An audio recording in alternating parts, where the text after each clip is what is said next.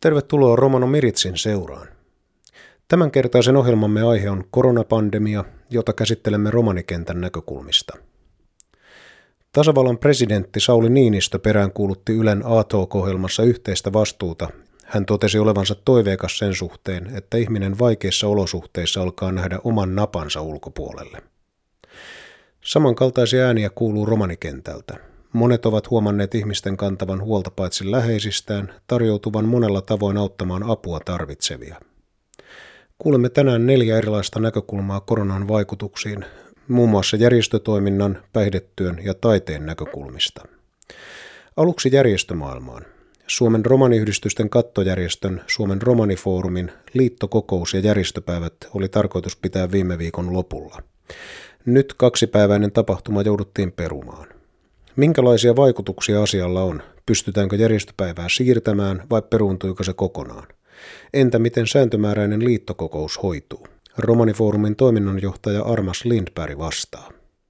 Se on meidän niin kuin semmoinen kohokohtaan nämä järjestöpäivät ja meidän jäsenjärjestölle suunnattu tämmöinen hieno yhteinen tapahtuma. Tietenkin liittokokous on tosi tärkeä, että että siinä pääsee sitten meidän jäsenjärjestöt vaikuttamaan foorumin hallituksen valintoihin ja, ja kaikkiin muuhunkin tärkeä asia, että ollaan tässä monta päivää yhdessä muiden kattojärjestöjen, Monihelin ja Sosten ja monen muiden kanssa käyty nyt tämmöistä sähköpostivaihtoa ja, ja, ja puhelimessakin oltu ja mietitty, että miten, miten tästä lähdetään eteenpäin ja miten toteutetaan nämä, koska se on varsinkin vaikeaa, jos ei ole säännöissä mainittu etäyhteyksien hyötykäyttöä, eli videon tai jonkun muun kautta, niin työssä ollaan lähdetty näitä, näitä pohtimaan ja, ja, ja siellä on ihan oikeusministerissä asti sitten järjestöedustajat käyneet ja, ja nyt semmoinen, semmoinen tuota, tiedote sitten sieltä tulee sosteesta, että, että on, on niin kuin mahdollisuus siirtää tätä, että nämä ihmis, ihmishenget on kumminkin menee yhdyslakin keelle, että kun monesti on se, että pitää pitää huhtikuun loppuun ja meillä, meillä esimerkiksi foorumissa on, että pitää pitää maaliskuun loppuun, meidän säännöt sanoo näin. Mutta tuota, tässä erikoissa tilanteessa, joka on tämmöinen historiallinen tilanne, niin sitten nyt on lupa niin kuin siirtää sitä, mekin nyt siirretään sitä. Äänesti nyt katsotaan tämä, että kun tämä poikkeuslaki nyt tuossa huhtikuun puolivälissä ainakin sinne asti. Ja sitten katsotaan uudestaan sitä tilannetta, että mikä tilanne sitten Suomessa on. Että meillä ei sillä tavalla hätää niin kuin foorumina ole, että, että me ollaan kaikki tilipäätökset ja tilitarkastukset ja kaikki sille on valmiiksi tehty, että, että se on niin kuin helppo sitten, kun vaan pystytään jäsenjärjestöt kutsumaan koolle, niin on mahdollista sitten tämä tehdä. Näin siis Armas Lindberg. Entä foorumin muut toiminnot? Voidaanko niitä jatkaa virtuaalisesti, kun yhteen ei voida kokoontua? Koko ajan tässä kuumeisesti on tehty, tehty työtä näiden asioiden eteen, kun meillä on toimintalo, missä tavallaan päivittää ihmisiä käy ja, ja erilaisia ryhmiä on ollut, että kyllähän se näihin kaikkiin on vaikuttanut, että ei voi enää niin kuin pitää oveja auki. Onneksi tänä päivänä on mahdollista tämä virtuaalimaailma. Jos ajatellaan romaniyhteisöjä, meidän jäsenjärjestöjä, niin koneita on aika lailla kaikilla ja älypuhelimia, että pystytään aika hyvin silleen toteuttamaan sitä. Mutta tietenkin meillä on sitten myös tehdään niin kuin mielenterveys- ja, ja, ja päihdepuolella työtä ja, ja se on vähän haastavempaa ne ryhmät. Ja, ja sitten vankilan vierailut, nythän vankilakin meni kiinni, että tota, päihdetyö vastaa ja sitten niin kuin tämmöisiä yksittäisiä puheluja paljon sitten soittaa ja yrittää näitä ihmisiä tukea. Siellä on monet ison haasteiden eessä, että se, se avun tarve on aika, aika niin kuin suuri. Formin toiminta ei ole, ei ole pysähtynyt, vaan me tehdään työtä edelleen yritetään puhelimen ja näiden teknisten laitteiden kautta sitten virtuaalipalvereita ja koulutuksia on koko tämä viikko meillä ja pyritään niitä järjestämään nyt niin kuin mahdollisimman paljon. Näin kertoi Romanifoorumin toiminnanjohtaja Armas Lindberg. Hän viittasi kommentissaan myös foorumin tekemään päihde- ja vankilatyöhön. Otin yhteyttä toiminnoista vastaavaan työntekijään Miska Nymaniin. Miten koronapandemia vaikuttaa esimerkiksi asunnottomiin ja päihdeongelmaisiin? Sanotaanko, että kaikista haavoittuvimmassa asemassa tällä hetkellä on asunnottomat, ja nyt kun on tullut tämä tämmöinen, että pitäisi olla sisätiloissa ja, ja muutenkin pystyä hygieniasta pitämään huolta ja pesemään käsiä ja sellaista, niin kyllä, se, kyllä ne viestit ja se keskustelun taso, niin on se, on se aika, aika tuota surullista, mitä tässä nyt on joutunut käymään. Ja, ja sitten kumminkin se meidän työ, mikä on, niin sillä ei kuitenkaan pystytä niin kuin vaikuttamaan siihen, että nyt just kaikki sais asunnon. Missä nämä ihmiset, joilla ei ole vakituista asuinpaikkaa, niin missä he voivat peseytyä ja, ja huoltaa itseään ja näin? Mitä mahdollisuuksia heillä on? Ymmärsin näin, että, että semmoiset niin kuin yömajat tai tämmöiset väliaikaiset oleskelutilat niin on avattu ja niitä pidetään auki edelleen Helsingissä. Mutta sitten jos ajatellaan niin kuin vaikka päihteiden käyttäjiä tai, tai näitä asunnottomia, niin, niin silloin, silloin ollaan vaikeammassa tilanteessa, että, että vaikka Diakonissa laitos on pitänyt ovet auki ja, ja yrittää järjestää Helsingin kaupunkikin näitä tämmöisiä kriisimajoitusasuntoja, varsinkin niille, kenellä tämä niin kuin virus on jo päällä.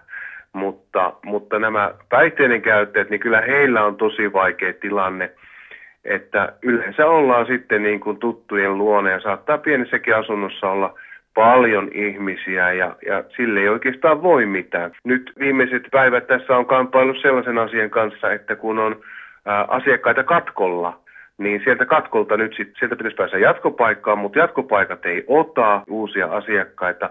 Kun täältä katkolta lähtee, niin, niin kadulle joutuu lähtemään ja, ja se on vaan aika kylmä tilanne siinä mielessä. Ja luin sellaisen jutun, että esimerkiksi tänään on neljä vankia vapautunut vankilasta asunnottomana. Nämä on aika kovia juttuja. No millä tavoin sinä ja Romanifoorumin muut työntekijät voitte tässä tilanteessa toimia näiden heikossa asemassa olevien henkilöiden ja ryhmien tukena? No kyllä me, kyllä me kuunnellaan ainakin. Me halutaan aina kuunnella ja olla, olla valmiina tekemään se, mitä me pystytään ja käyttämään meidän linkit ja, ja tämmöiset kontaktit ja verkostot hyväksi. Mutta tuntuu, että nyt ihan eilen ja, ja tänään niin on kyllä ollut aika tukossa kaikki paikat. Että, että kyllä se niin kuin omaa mieltä ainakin syö ja, ja se huoli on aika kova näistä ihmisistä, kun kenen kanssa tässä on pitkäänkin kulkenut yhdessä rinnalla päivittäin jopa, niin nyt sitten on tällainen tilanne. Ei voi kotiinkaan ottaa, ottaisin, jos se vaan olisi mahdollista. Mutta tosiaan kaikki niin kyllä tehdään töitä ihan tosiaan sen, sen eteen, että saataisiin järjestymään paikkoja. Miska Nyman, nyt elämme tässä näitä Suomen järeitten toimien ensimmäisiä päiviä. Kukaan meistä ei varmasti tiedä vielä, että minkälainen tilanne on muutaman viikon päästä. Mitä sinä odotat ja minkälaisella mielellä katsot tulevaan? No kyllähän tämä vakava paikka on. Eihän, eihän siitä mihinkään pääse ja, ja uskon, että ei olla nähty vielä kaikkea, että vielä, vielä tulee vaikeampaa. Mutta se, miten mä haluan nähdä ja on valinnut, että miten mä niin kun tämän asian otan vastaan, on se, että mä tiedän sen, että – tästä selvitään. Ja mä oon nähnyt ihmisissä ihan loistavaa sellaista asennoitumista, ää, yhteishenkeä ja me noustaan tästä. Voidaan horjua ja huojuakin jonkun aikaa, mutta sen mä sanon, että joiltain osin me noustaan paljon paljon vahvempana. Mä oon nähnyt semmoista välittämistä ja huolta nyt ihmisillä toisiaan kohtaan. Ja vaikka tämä on tosi pelottava tilanne ja, ja synkkä, niin se tuo siihen semmoisen jännän positiivisen niin pohjavireen, että kun me tästä noustaan ja selvitään, niin me selvitään ihan mistä vaan. Nyt puhelimessa on tangokuningas Marko Lundberg. Marko, miten murheelliselta näyttää laulajan näkökulmasta tämänhetkinen tilanne koronan pysäyttämässä Suomessa?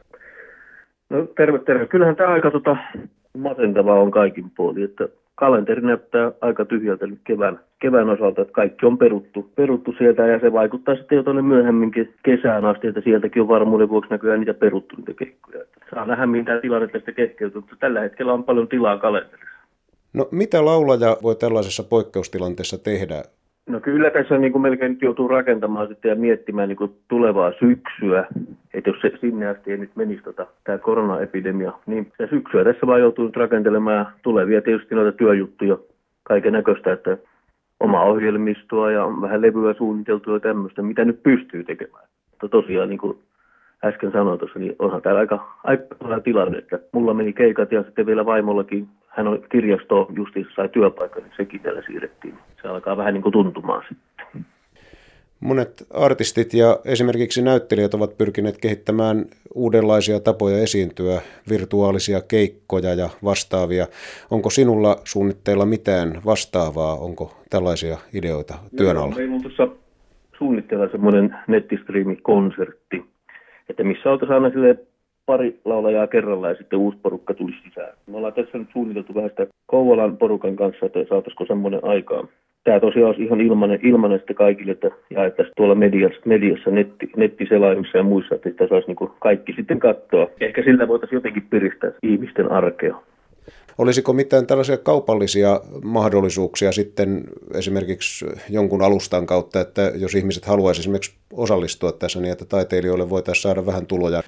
No nythän niitä on perustettu jotain tommosia, tommosia tässä, mistä saa ostaa näitä konsertteja, jotain sivustoja. Mä en ole vielä perehtynyt oikein niihin kunnolla. Ja tietysti voisihan tuossa tehdä silleenkin tuon konsertin kanssa, että jokainen saisi sitten vaikka lahjoittaa sinne jotain jotain rahaa, jos haluaa. Että ei oikeastaan ole mitään suurempaa tässä keksitty vielä toimeentulo eteen. Ja muutenkin tämä näyttää vähän semmoiselta, niin kuin, että kaikki artistit ja freelancer-työntekijät ja paljon muutakin ammattialaa niin pudottu vähän tämmöiseen kuoppaan. Niin kuin, että mä en tiedä, oliko nyt joku päätös kuitenkin hallitukselta, että ilmeisesti rahaa on nyt laitettu tuonne Kelan suuntaan, että sieltä sitten saa hakea toimeentuloa ne, ketkä ei sitten muuten pärjää pientä valoa tunnelin päässä mahdollisesti sieltä.